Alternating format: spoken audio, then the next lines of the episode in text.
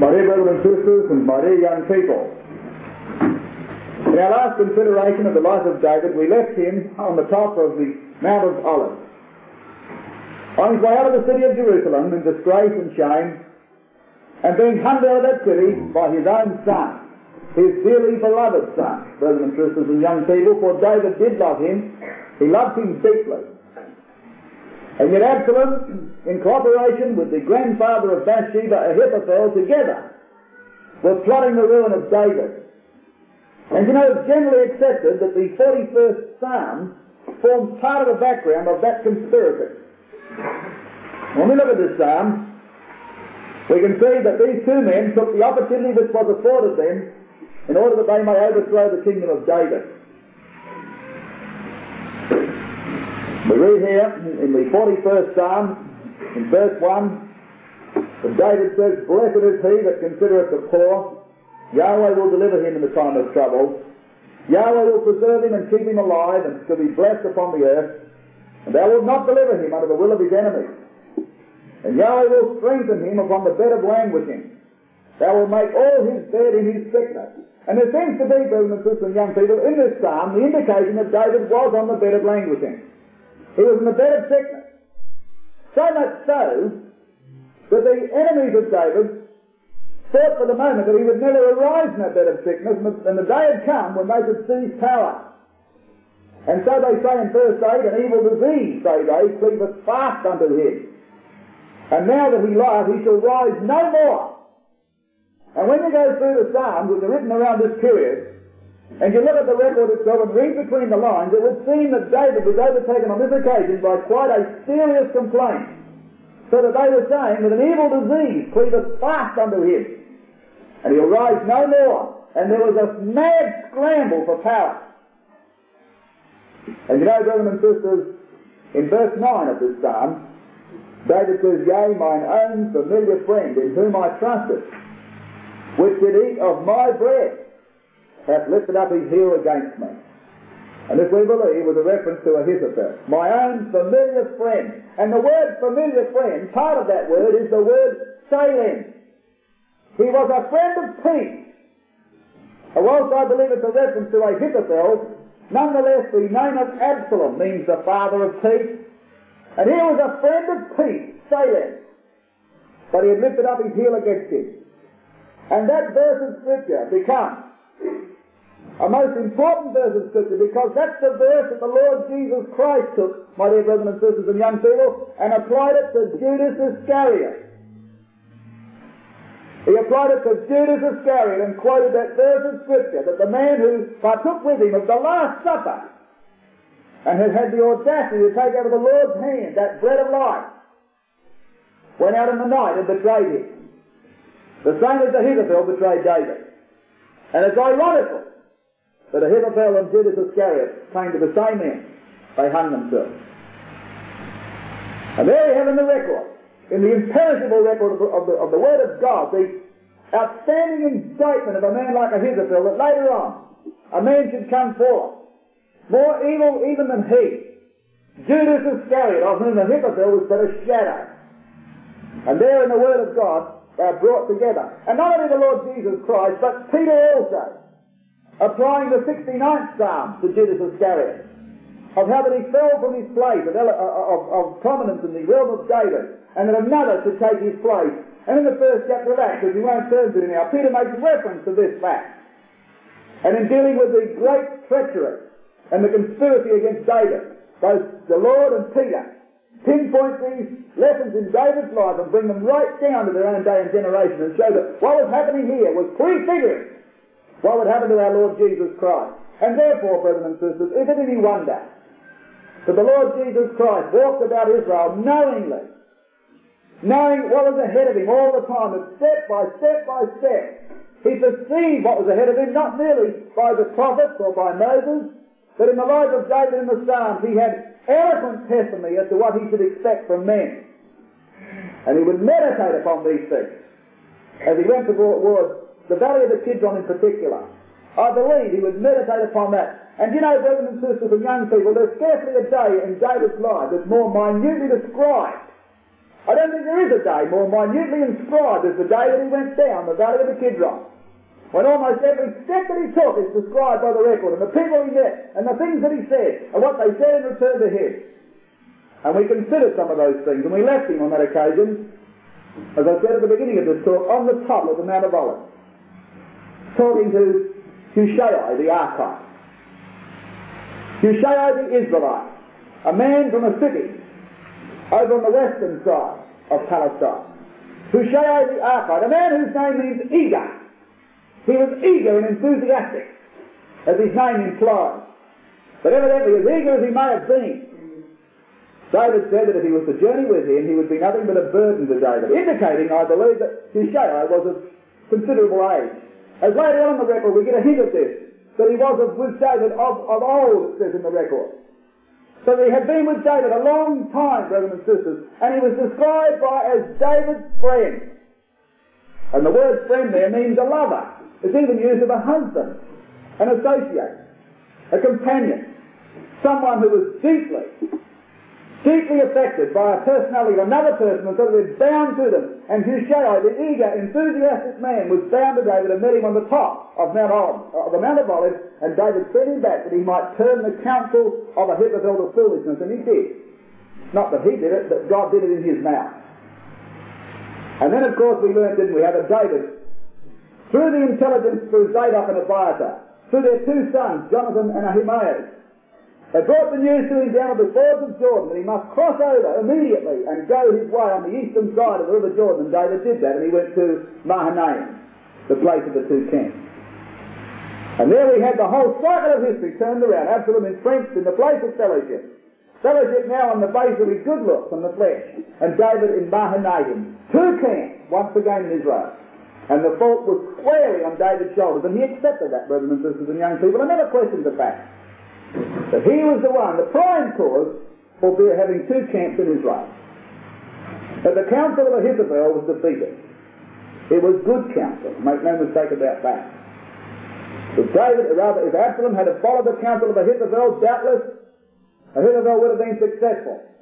David was in no position, no position, brothers and sisters, to resist the onslaught which could have come quickly upon him as Israel were momentarily disorganized. He had power with him, sure, but they were momentarily disorganized, and Ahithophel knew that. And Ahithophel also knew, brothers and sisters, that given time, David had the wherewithal to bring Israel, to rally them around himself, and to present a very formidable opponent. And that's exactly what happened. And Hushai knew that too. And when Hushai went before Absalom, to make his appeal to him, and to say things he didn't really believe, and impress upon Absalom that the need to wait and to be wary of David, he knew the weakness in Absalom's character. For that boy, as good looking as he was, and as, as much as his hair weighed, brothers and sisters, the weight of his hair outweighed the man's courage. And he didn't have the gumption of Joab, Abishai, and a few others. And Hushai knew that, and he would listen. It reminded me of what Ahithophel says. I want to impress upon you, Absalom, the character of your father. And you can, you can, you can just picture the scene in the court of Absalom as they all in silence would have listened to Hushai. And every man would have been cogitating upon the character of David. You know him, Absalom. He's a mighty man. Yes, he is a mighty man. And you know the men that are with him, Absalom. And turning over in Absalom's mind, Joab, Jacobin, Eleazar, Abishai, yes. I know. They're fearful men. And you know what they're like now, Absalom? They're like a bear robbed of its. And you get near them and they'll tear you to pieces. And there was deathly silence in that court You as Hushai delivered his breath. Given David time, and the heart of Absalom would have melted within him. And Hushai counseled that they get all Israel together. And there's always appeals, of course, of the flesh. The weight of numbers. He said, I counsel we get all Israel together and we light upon him as the dew out of heaven, silently, and covering completely like the Jews, and overtake him. And if he gets into a city, he says, you shall over, get enough men to put a rope around that city and we'll drag it into the river. And that sounded very good, but it was foolish counsel. Hushai knew it, but Absalom didn't. And the thing that appealed to Absalom about that counsel was the fact that he knew his father. And there the reputation of David saved him, brothers and sisters. The reputation of a mighty man had saved him. And Absalom gave assent to the counsel of Hushai, and David got the respite that he needed. And across the river Jordan he went to the place of the two camps. And there he organised his forces, and they were no match for him once he organised those forces. And we come to the second of Samuel chapter 18. And we come to the occasion now when the battle is joined.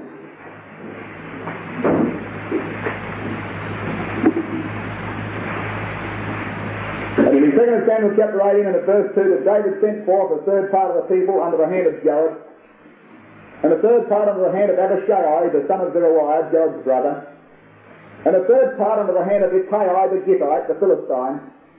And the king said unto the people, I will surely, surely go forth with you myself also. And the people answered and said, Thou shalt not go forth. For if we flee away, they will not care for us. Neither if half of us die will they care for us. But now thou art worth ten thousand of us. Therefore now it is better that thou succour us out of the city. You're worth ten thousand of us, David.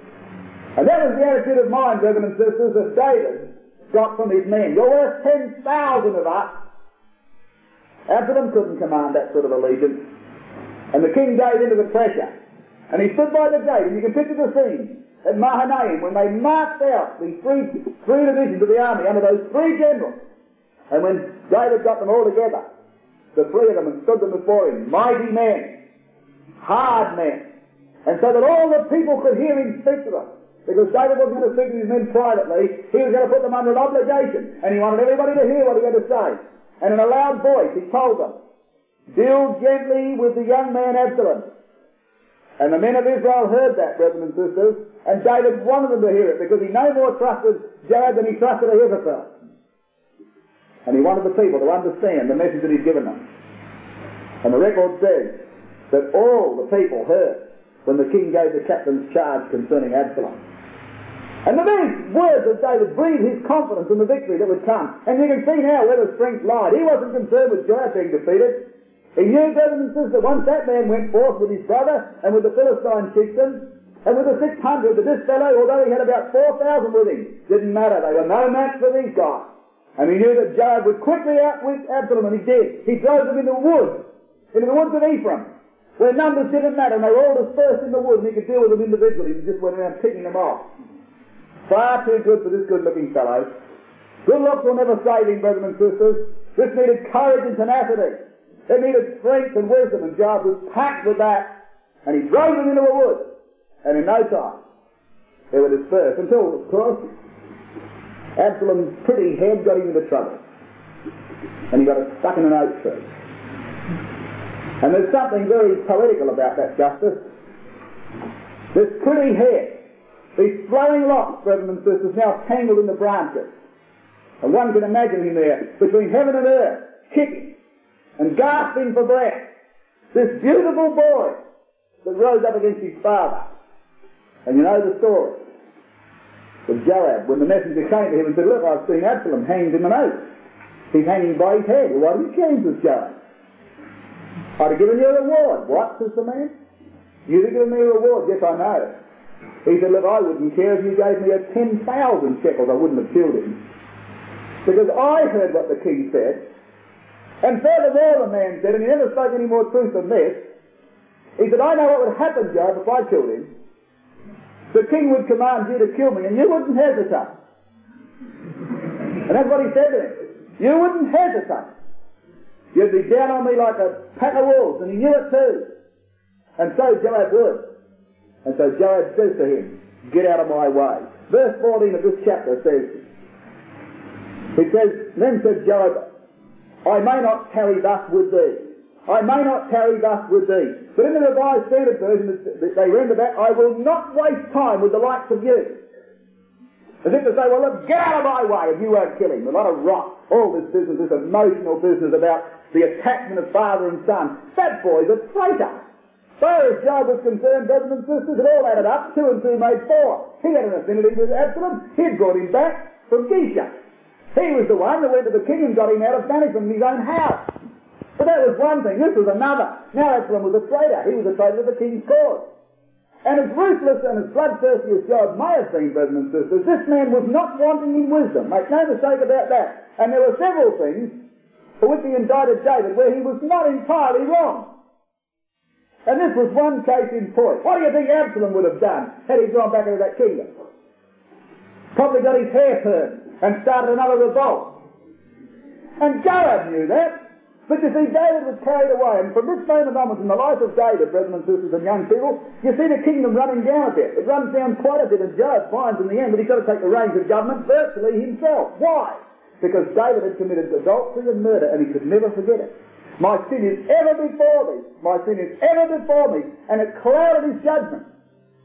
It clouded his judgment. He couldn't handle people like he used to. No longer could he take men like Rechab and Baanah, cut off their heads and their feet and hang them over the pool in Hebron an act of supreme justice. No longer could David do that. He let them all off.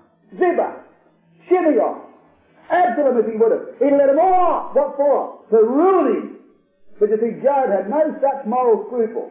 He wouldn't care what he had done wrong. To Joab, a right was a right, a wrong was a wrong. You forgot what happened yesterday, and you dealt with the matters as they stood today, and he was in war. Get out of my way. I will not waste time with the likes of you. And he went and he plunged three darts into him. These darts, by the way. Why would God use darts? Seems to be, brothers and sisters, in those days they used to have a star, which they always used to sharpen on one end. The king used to sharpen his spear on one end because he could invert it, stick it in the ground and be a sign where he slept. But these stars were always sharp on one end for various reasons. They had different purposes with them, from goading their mules and so on when they were riding them. And it seems that in Joab's hurry that it's all he had was these sharpened stones. He didn't have these weapons of warfare with him. Perhaps he was supervising the, the whole battle and wasn't worrying about fighting himself personally, so this is all he had. So in his haste, he grabbed these three staves which are sharpened on one end, and they wouldn't all, altogether be that sharp either. And he drove them into the heart of Absalom while he hung in the oak. Didn't kill him. Lie still within him until his armor bearers encompassed him about and slew him. And they dragged him down out of that tree. And look what they did with him. As we turn the page, or verse 17, and they took Absalom and cast him in a great pit in the wood, and laid a very great heap of stones upon him, and all Israel fled every one to his tent. And then it goes on to speak of how Absalom in his lifetime had taken and reared up for himself a monument. But you see, when you put those two verses in, in their context together, in conjunction with each other, Absalom had made himself a monument in the king's dale to remind himself of the great occasion when Melchizedek met Abraham, that he might be remembered for that incident. But all that he got in the finish, brothers and sisters, was a heap of stones. And you know, a heap of stones, anybody who was buried under a heap of stones was buried under a curse. For time and again, this is a symbol of a curse in the, in the scripture. Do you remember Achan? They stoned him to death. And as each man threw his stone, so the stones built up and he became a heap of stones. A symbol of a curse, and there was Absalom, under the symbol of a curse. Whereas he would, of course, die with a wonderful monument above his grave, but he was not destined for that destiny. No, God swept him out of the way. Where is his long hair now, brothers and sisters and young people? Where is his good look? Where is his sparkling personality? Where was under a heap of stones? And that's where we're all going. That's where we're all finished, in the grave ultimately. If we, by the power of our own personality, we think, can sweep out of the way opposition and become great men in Israel, we'll find ourselves hanging in an oak. Perhaps not literally, but we'll find ourselves at the same end as Absalom. And that'll be the end of all those who would try and usurp power because they think that they are a dandy and are cut above everybody else. Because they've got something according to this body or this flesh which appeals to people. And that was the end of that young fellow. And then we, then we come to a very touching incident. A very touching incident. The time came for that message to be taken to David. And here comes the character of Joab out in the most eloquent fashion, as well as the character of Ahimaaz, the son of Zadok. And as they gather together in the wood of Ephraim, and the message was going to go to David, we read in verse 19 that Zadok, that Ahimaaz, the son of Zadok, said, Let me now run and bear good, the king's tidings, how that Yahweh has avenged him of his enemies. And Joab said, Ahimaaz, you want to run? I don't think you ought to run. I don't think you ought to go. Because he said, um, Thou shalt not this day bear tidings, because the king's son is dead. Now note that he may have heard him say that. So there's no question in this record that Ahimaaz knew that Absalom was dead, because Joab told him that he was.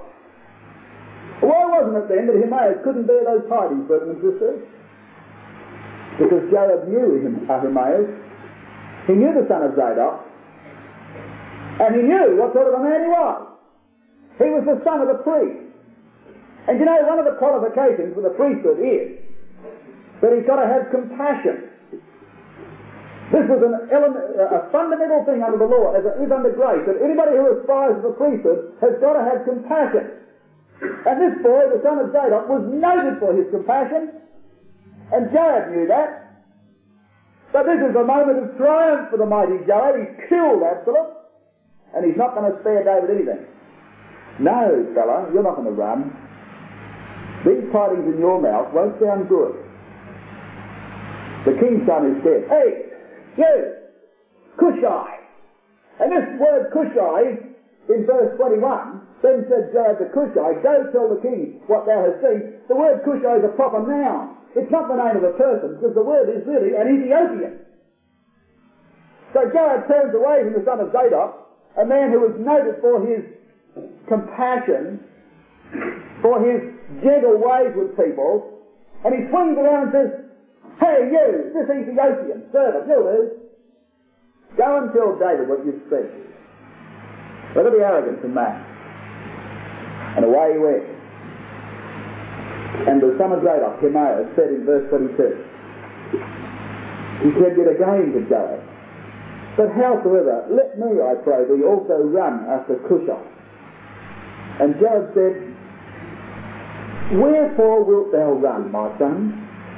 Seeing that thou hast no tidings ready. Or as the Revised Standard Version puts it, Why will you run, my son, seeing you have no reward for your tidings? The tidings are heavy, Ahimaaz. No good you running. Why will you go? This is not the sort of message that you want to deliver. It won't do you any good to deliver a message like this. You're too soft for that sort of a thing. Let that Ethiopian tell him. And he'll tell him bluntly, without any feeling. What did the Ethiopian care? He was a servant. As he was described later on as a servant of the king. That's all he was. He wasn't a companion in arms. He wasn't a fellow soldier. He wasn't a priest of Yahweh. He was a servant of the king and a servant of the king only. And that's all he was. And Joab picked him out at random and said, you go kill him. And what Joab wanted that Ethiopian to tell him was exactly what had gone on. As if he was saying to all Israel, you heard what David said about Absalom. Now I've killed him. So what? Let him tell it. See what I care. But finally the son of Zadok prevailed and Joab said, oh, well, What's the, what's the difference? You go, you run. And he ran, brothers and sisters. He ran like he'd never run before. And there's a wonderful character, the son of Zadok. What could he do? The boy was scared. He knew that it was break David's heart, but at least he could soften the blow. If he could do something for his king, he would do it. And that feeling carried him upon the wings of the wind, and he went by the way of the plain. He took a different, a different route than that Ethiopian, and the Ethiopians were noted for their fleetness of foot, and he beat him. And as David sat between the outer and the inner gate of the city, and the watchman looking down over the plain of Jordan, he saw a man running. And he called back to David, a man alone, and David said he's got good tidings. Of course he did, because if a man on his own, it's good tidings. If you see a whole heap of men running, that's bad tidings. so he says he's running alone, it's good tidings. And the king said, who is it? Ahimaaz. Ah, he's a good man. Now David recognized straight away in verse 27 he is a good man, he said at the end of that verse, and cometh with good tidings. And you know, your heart bleeds for the son of Zadok, brothers and sisters. And I keep calling him the son of Zadok. Get the point? That's what we're called in the book of Ezekiel. The sons of Zadok. And your heart bleeds for this boy as he came there because all he wanted to do was to, to soften the impact. He knew that Absalom was dead, Joab had told him. And he came there and the first thing he tried to do to, to David was to bring out the blessings of Yahweh try and show David that what had happened that day was a blessing of Yahweh. So that this is the first thing he does. Blessed be Yahweh thy God, which has delivered up the men that lifted up their hand against my Lord the king. But the king wasn't interested in the outcome of the battle. He never doubted that. What about Absalom? And he may have stood there, brothers and sisters, wondering what he could say. And he said, look, uh, I saw a great tumult I saw Joab talking. I saw a great tumult, but I, I, I don't know what it was all about. But he did. Because Joab told him the king's son is dead. And in his embarrassment, in his desperation, he tried to ward that off. And as he was doing this, he turned aside, and at that moment, Cushai come running in, and he blurted out, he's dead. And you can see the difference in the characters, can't you? And you can see their affinity with the king. You can see the cold-blooded Joab making the most of the occasion. And there was a man who tried as best he could to alleviate the suffering of the king. But to no avail. Oh, my son Absalom. My son, my son Absalom. Would God I died with thee, oh Absalom, my son, my son. And that voice, brothers and sisters, echoing around that city, bringing a, a pall of gloom over the city of Mahanaim, two camps. So much so that David weakened could be heard throughout that city. And as the men of Judah came back from the field, we read in verse 3 of chapter 19, and as the people got them by, and all the people get them by stealth that day into the city, as people being ashamed steal away when they flee in the battle. And you can see them coming back, soft-footing it through the gate, not making a noise, perhaps holding their arms so it wouldn't clatter. And all you can hear is the wail of David, Oh Absalom, my son, my son, my son, my son, oh Absalom, my son, would God I'd died for thee, oh Absalom, my son. And the people creeping through the gate. Terrific atmosphere was built up there until Joab came. And we read in verse 5 the power that Joab exercised. And Joab came into the house of the king and said, Thou hast shamed this day the faces of thy servants. And you know, there was an element of truth in that, brothers and sisters and young people, because David had. Those men had gone out and jeopardized their lives for the king. And you see what was happening now. David was so overcome, not only with his paternal affection for his boy, but perhaps because of his own crimes, he could no longer speak like he used to. He could no longer accept the fact that that boy was a murderer, murdered his own brother Amnon. He was a, a traitor to the cause. But he'd done everything wrong in the sight of Yahweh. But these things didn't make any impress upon David. All David could think about was, my sin is ever before me. And that he loved that boy. And all David wanted to do on every hand, everywhere, was to extend mercy, mercy, mercy. And it's an excellent thing. But it can sometimes overbalance your better judgment. And on this occasion, I believe that Joab spoke a lot of truth when he said in verse 6 that David, he said, You love your enemies and hate your friends. For thou hast declared this day that thou regardest neither princes nor servants. For this day I perceive that if Absalom had lived, and all we had died this day, then it had pleased thee well. And there was probably another element of truth in that. And so we read in verse 8 that the king arose and sat in the gate, and the people filed out past him and he honoured them and respected them for the way they'd fought for him. You know, it wasn't finished. It wasn't finished, brothers and sisters, because we read in verse 13 that David said, Say ye to Amasa. And, and Amasa, of course, was the cousin of Joab, another nephew of David, by a different woman. And he says, Art thou not bone of my bone and of my flesh? God do so to me, and more also, if thou be not captain of the host before me continually in the room of Joab. And that was a stupid and foolish thing to do. And you can see now, brothers and sisters, the way that David's mind was a little bit unbalanced because of what he had done in the case of Bathsheba. And the kingdom was running down. And this was one of the chief reasons, I believe, why David poured out his heart on the Yahweh in the finish, praying for the coming of the Messiah, because he couldn't handle these situations. Because sin had blighted his life.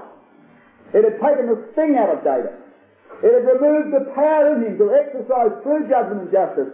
And he was overcome by emotion. His better judgment was overcome. And you imagine what he done on this occasion. He goes to Amasa. Now this man, now look, this fellow had been the captain of the host with Absalom. Now this is an incredible thing. That David should appoint him immediately in the room of Joab to be captain of his host. And that, brothers and sisters, was not wisdom. That was not wisdom. Joab quickly corrected that one. But it was not wisdom. And what do you find Amasa doing? We learn that there was a great strife in Israel. We learn, brothers and sisters, there was a great strife in Israel. And David was appealing to Judah.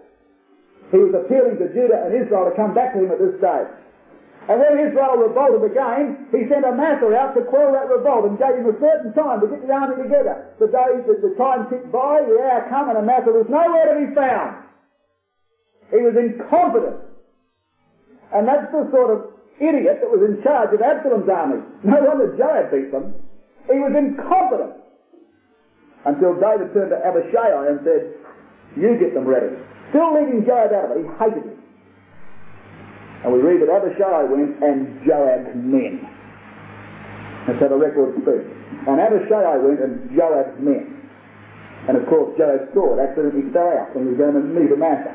And in one stride, as he picked it up, the greedy brother went straight through him. He quickly corrected that error. And he was once again the captain of Yahweh's army under David. But it shows you, doesn't it, brothers and sisters? The awful consequences of that sin of David. Oh yes, his character was being formed all right, but look what's happening to the kingdom now. Because the power was taken out of, David's hands to act as he knew he should have acted, but he couldn't do it.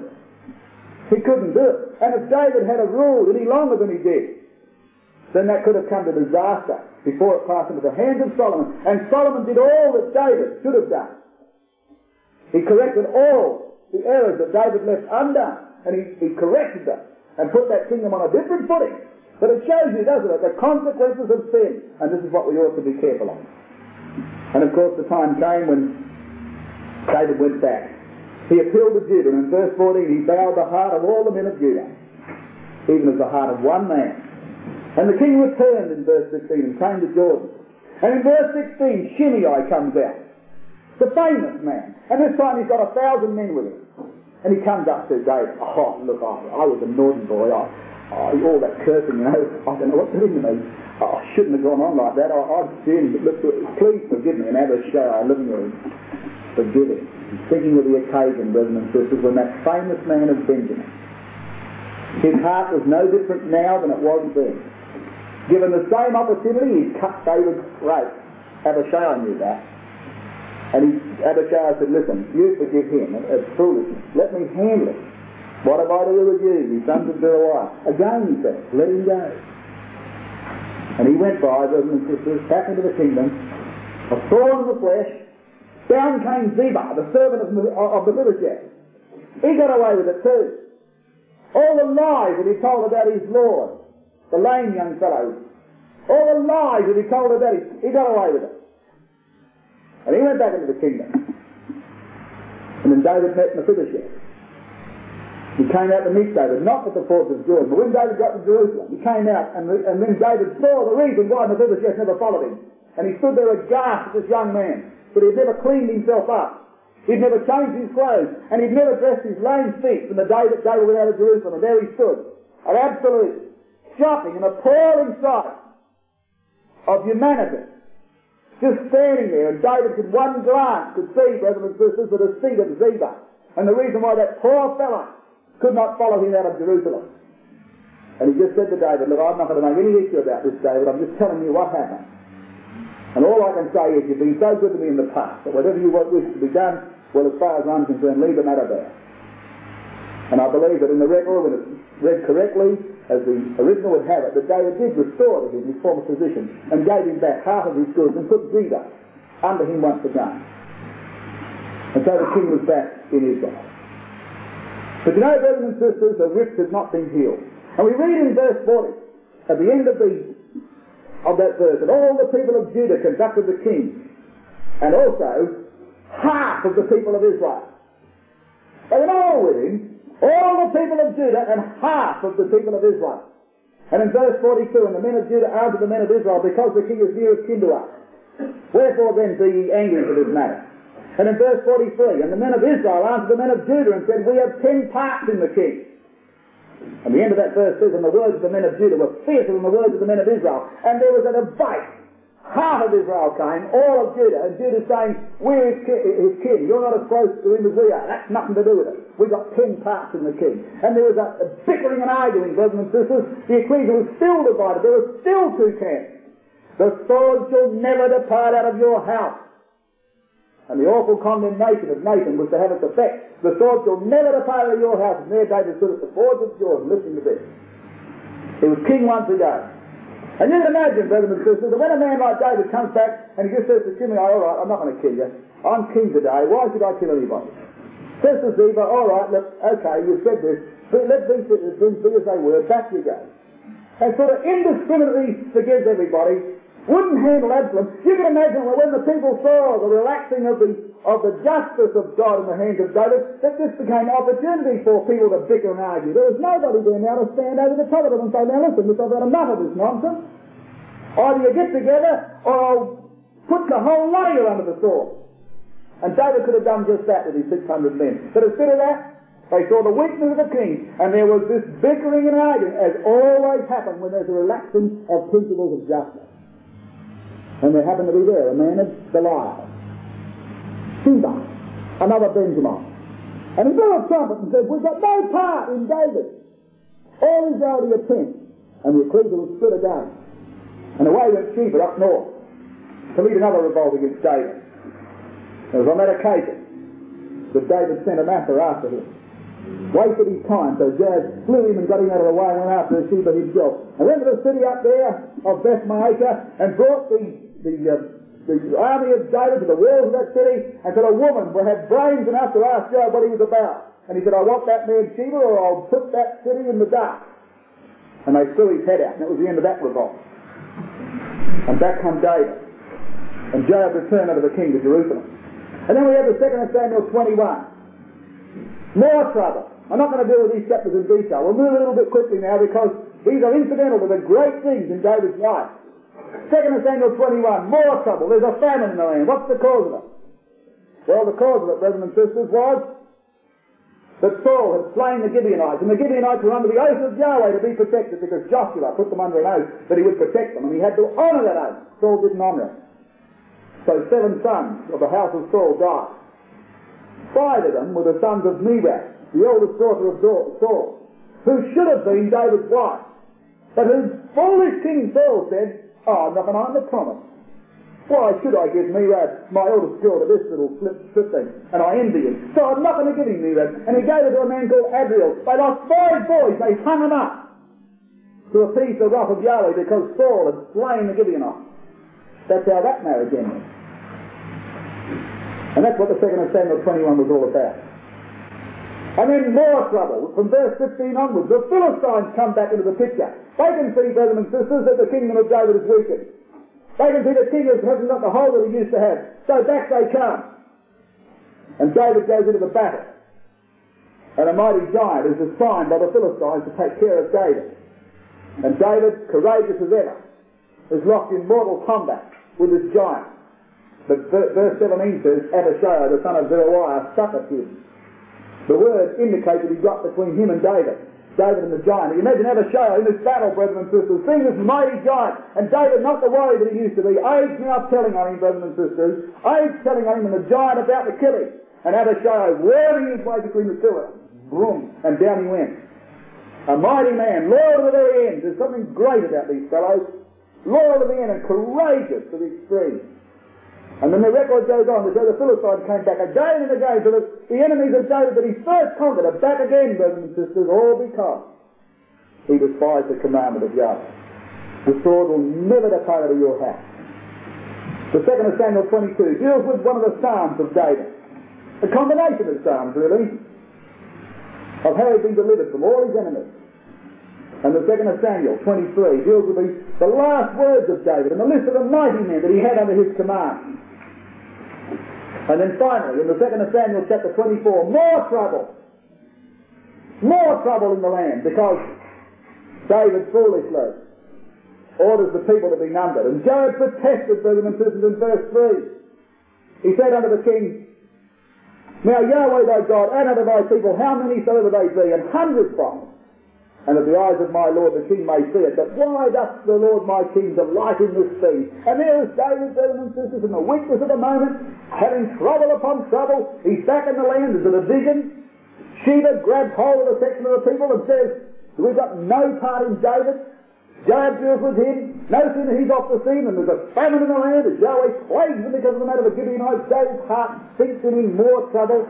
That's appeased. No sooner than that, the weight of the Philistines pouring again. David said he killed in battle, saved by the skin of his teeth. And no sooner this is off the scene than again the anger of Yahweh is back, brothers and sisters. And now David himself, fearing for his life, seeing that the enemies of Yahweh are on the resurgence again and the kingdom is slipping out of his hand, he thinks, I've got a number of people. And the man before, who had tremendous faith in God, Now, brothers and sisters, he lives under the shadow of the crime that he committed. My sin is ever before me. And David lived, brothers and sisters, in fear and trepidation of the calamity that he knew that Yahweh was going to drive over the top of him. But with this sure and certain knowledge that even though these things were going to come upon him in mortal life, that ultimately he would see beyond it all to the kingdom age. And it was that finally that caused him to burst through this despondent period and to see that doesn't matter what happens in all these troubles, one thing had been guaranteed to above all else, and that was the kingdom. And what, what did it matter? But momentarily here, with all these troubles coming upon one upon the other quickly, David is is driven to this extremity of, of gathering to himself the people of Israel. I've got to get numbers. And in verse 10, David's heart smote him after he had numbered the people. And David said unto Yahweh, I have sinned greatly that I have done. And now I beseech thee, O Yahweh, take away the iniquity of thy servant, for I have done foolishly. It was on this occasion, brethren and sisters, as we read in the first of Chronicles 21, and we'll take our story up in Chronicles now, it was on this occasion, when he had numbered the people, that David attempted to go to Gibeon. Having numbered the people, and having realized the error that he'd committed, we read in verse 30 of the first of Chronicles 21 that David could not go before it to inquire of God for he was afraid because of the angel of Yahweh. And you know, brothers and sisters, a remarkable thing happened. But here's the story. David had numbered the people. God had offered him three things, and he'd thrown himself on the mercy of God. So that he, he threw himself upon the, the aspect of the plague. And of course, throwing himself upon the mercy of God and the plague coming, instead of being fleeing before his enemies and so on, because there was a plague rampant in Israel, the king the king was in equal danger with the people. A plague could sweep anybody, and it's no respecter of persons. And you know that when Joab numbered the people, he started on this side of the river from a place called Aroer, which means ruin. And he went north, came around the top of Israel, and finished up in Jerusalem.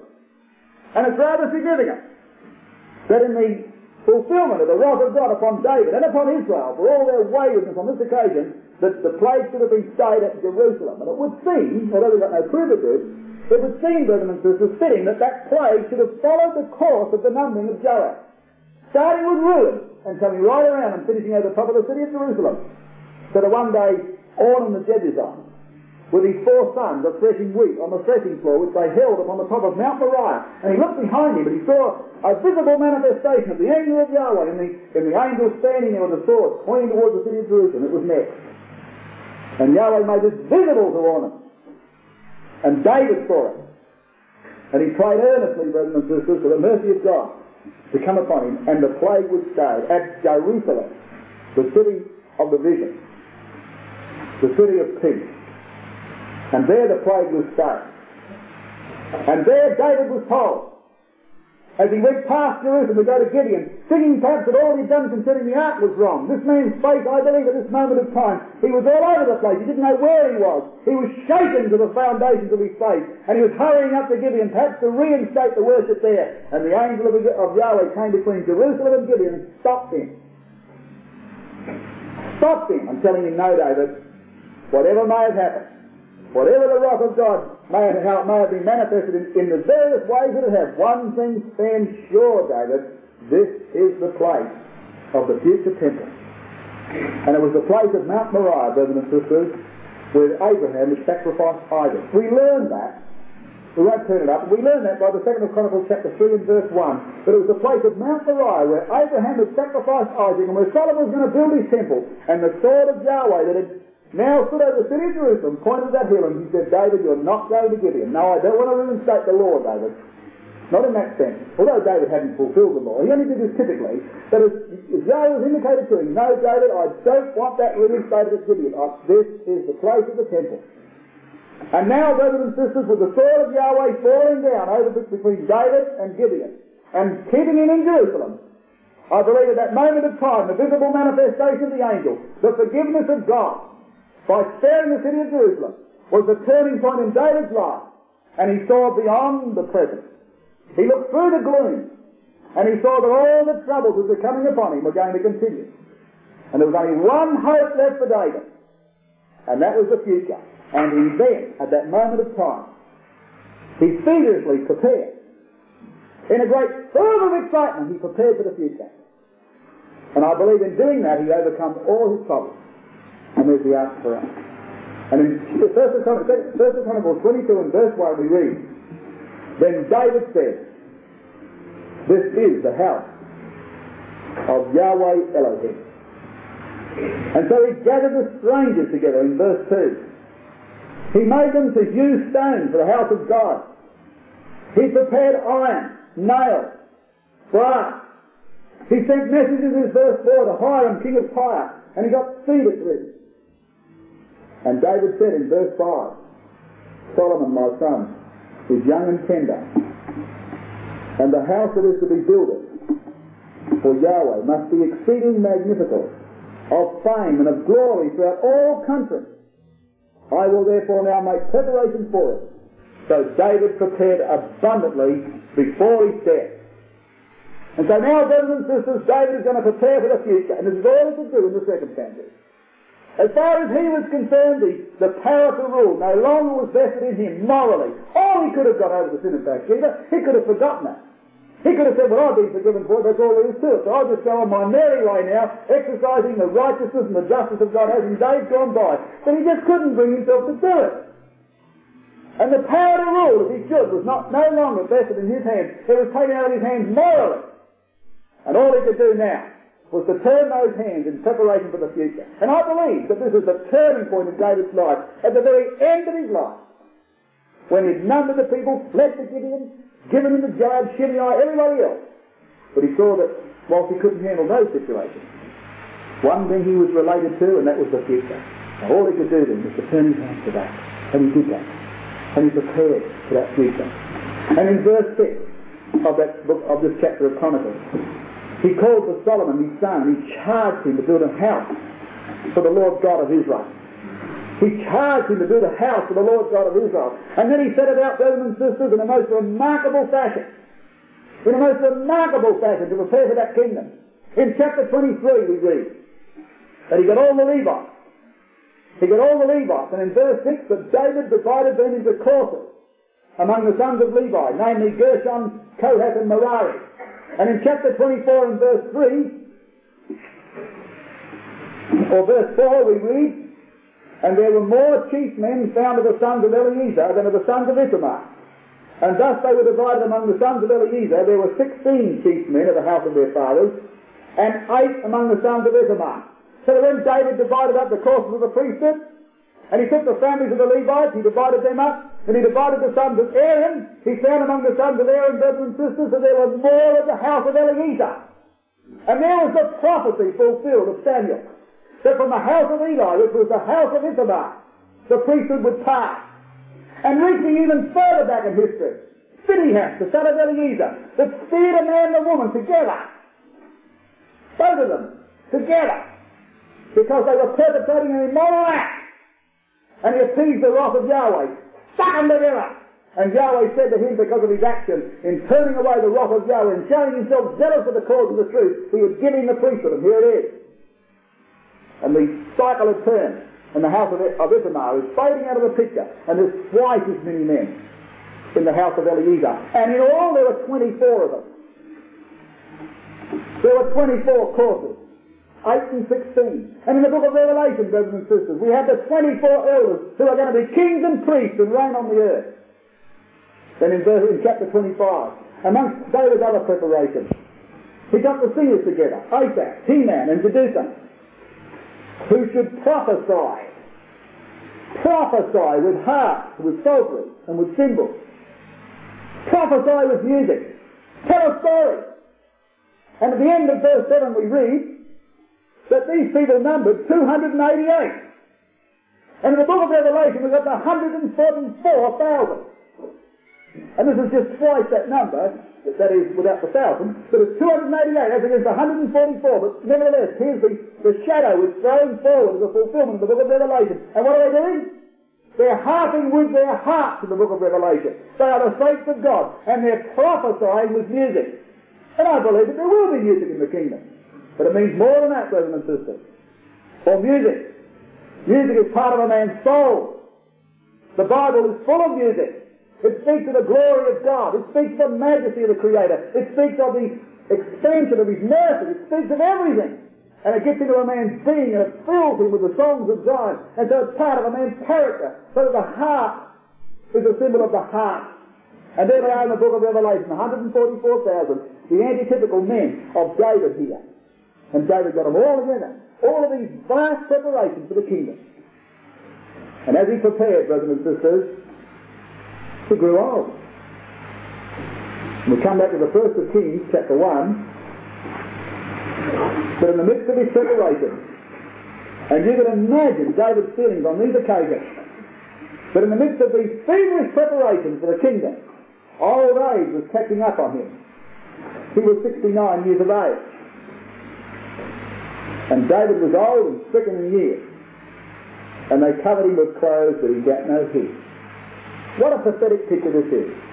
And you can see this aged man, you know, looking at all the troubles, being overcome with the pressures of the moment, numbering the people, and then rushing up to Gibeon as if to say, well, look, I've got to try and hold this nation together. Perhaps it's the law. Perhaps I ought to go to Gibeon. And then being stopped by Yahweh and say, look, David, come to your senses. This is the throne.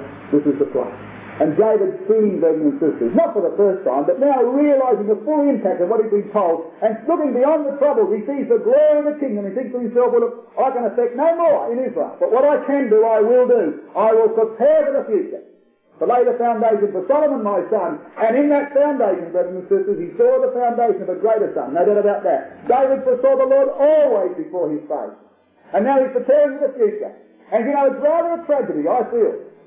But in the midst of these feverish preparations, the king finds himself day by day growing weaker and weaker as he's numbering the gold, weighing the gold, weighing the silver, getting the iron, sending messages to Hiram, ordering up the courses of the priesthood, getting the singers together, laying down these elaborate and detailed preparations for the kingdom of Solomon, and day by day the strength is ebbing out of him until he finds, brothers and sisters, that it comes one morning he can't get up.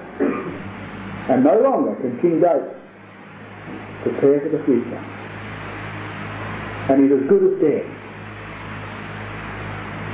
And at that moment of time, the sword was never going to depart out of his house. And another one of his boys thought it was time that he became king of Israel. Adonijah. Yahweh is Lord. And he took the opportunity in this first chapter of Kings to usurp the kingdom. And in verse 5 we read, Then Adonijah, the son of Haggith, exalted himself, saying, I will be king. And he gave it the following, amongst whom, in verse 7, at last, at long last, Joab, the son of Zeruiah. The moment of truth had come for Joab, brothers and sisters. He saw the king in bed. He saw him as a cold slab of flesh, no life left in him. And the great loyalty that Joab had shown David, and great it truly was, and I believe genuine, because of his position, of course, but loyalty nonetheless. And that great loyalty, brothers and sisters, the test had come now as to what that loyalty was based upon. Was it based upon David as an individual, as a personality, or was it based upon truth? And Joab revealed himself for what he was, because he saw in David, brothers and sisters, the epitome of all that he admired in men. Strength, courage. He saw strength and courage in that man, and now he saw him a cold slab of flesh in bed. And Joab's hopes and aspirations of the future could no longer be rested on that man. And he shifted his allegiance at last. And with him went Abiathar the priest of the house of Ithamar. Zadok was the house of Eleazar. And Abiathar the house of Ithamar followed Adonijah. But with David, there was still Zadok. There was still Benaiah. And there was still Nathan the prophet in verse 8. Zadok the just one of the house of Eleazar. And who was Benaiah? You know who Benaiah was, brothers and sisters? He was the captain of the host of the Gentiles in David's kingdom. And he was the man that got Joab's job under Solomon. And it shows you how influential David was towards the Gentiles. And Benaiah was captain of David's foreign bodyguard, and he was the man who stepped at last into Joab's shoes. A man who commanded not Israel, but another nation. And there was a foreshadowing of the inclusion of the Gentiles in the hope of Israel. when the kingdom is set up under the greater than Solomon. And they went down to En-Rogel, a spring outside of Jerusalem, where there was a great rock just down in the valley of Hinnom, just outside the southern walls of the city. And Adonijah invited them all down there. And they had a little party together. The climax was going to be the crowning of Adonijah. And they're going to race out of En-Rogel and say to the people, Adonijah reigns, and the king's in bed, he can do nothing about it, I've got the kingdom. And in that moment, brothers and sisters, faithful Bathsheba, the daughter of the oath, the covenant, knew the promises of God in relation to Solomon. She went to Nathan, and the two of them together appealed to David. And David told them to get Solomon, put him on his own mule, which was a symbol of the kingship, to ride through the streets of Jerusalem and go to the spring of Gihon. And whereas En-Rogel was down just beyond the southern wall of the city, the spring of Gihon was just outside the eastern wall of the city, and they're only separated by a few hundred yards. And so while Adonijah is down there, under the instructions of David, the people suddenly see Solomon on the well-known ass of the king. It would be known everywhere. And as they saw him ride that ass, brothers and sisters, they knew this, that no man dare put his foot across the ass of the king unless he was commanded to do so, because that was death. And they would have known that that man was told to do that by David. And therefore they bowed before Solomon, and he rode out to the spring Gihon, the virgin's fountain. And there he was proclaimed king. And then we read in verse 34, or verse 40 rather, and all the people came up after him, that is, after Solomon. And the people piped with pipes and rejoiced with great joy, so that the earth rent with the sound of them.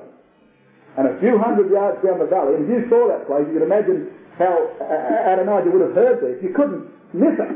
But down the, as the valley of the Kidron, brothers and sisters, steep valley as it is, not very deep, but it's very steep either side, with Olivet on one side and the slopes of Zion on the other. And as that valley, of course, came down and joined with the valley of Hinnom, down there was En-Rogel. And you can imagine just a few hundred yards up north, as the earth rang with God save the King, Solomon. And that voice echoed down the valley of the Kidron until it reverberated around the room in which they were gathered at En-Rogel. What's that? What's that? And as the voice of the people was heard, Jonathan, the son of, of, of, of uh, Abiathar, burst into the room and he said, Solomon's king.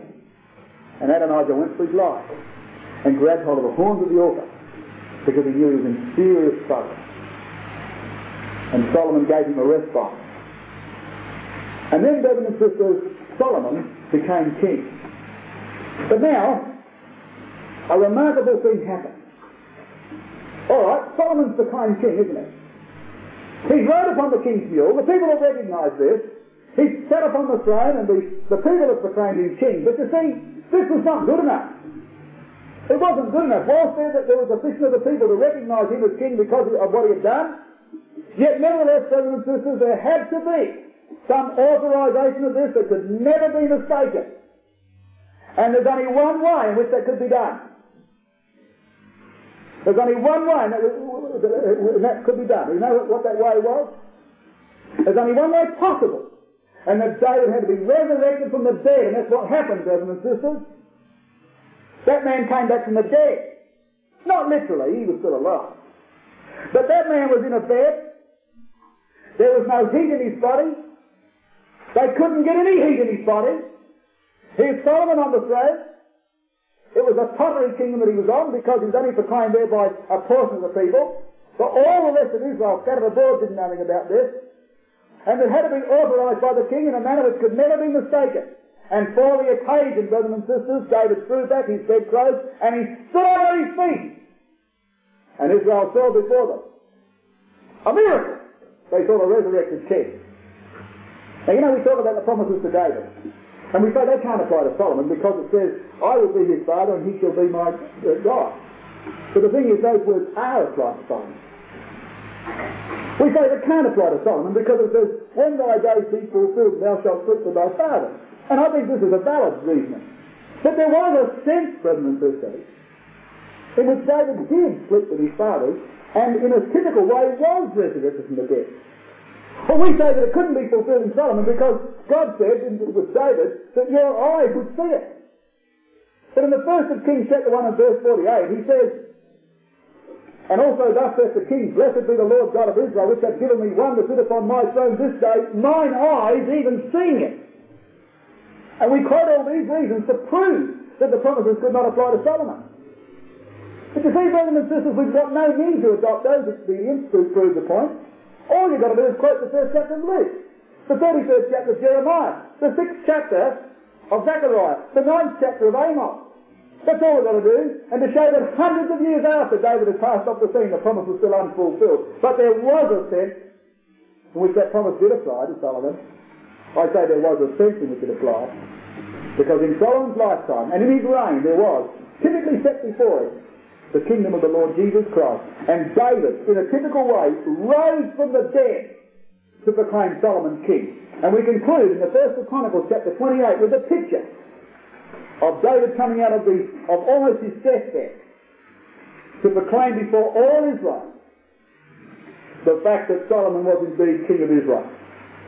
Read in verse 1 that David assembled all the princes of Israel.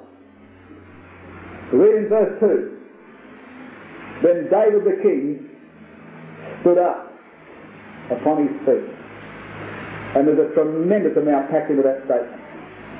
And you can imagine, brothers and sisters, the effort that was required for David the king to stand up upon his feet. And in a symbolic sense, he came from the dead to see his kingdom established.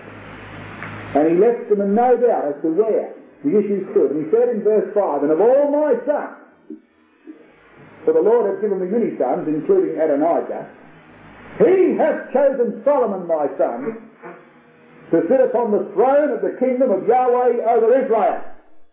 And I can imagine David saying that. And you can imagine the king standing there, brothers and sisters, a pale, weak figure, a body that couldn't generate any heat. And of all my sons, and he's given me sons. That's the boy. No doubt about it now. My argument now, because the nation's hearing him talk and they're all there to listen to it. But this took almost a resurrection period. We turn the page.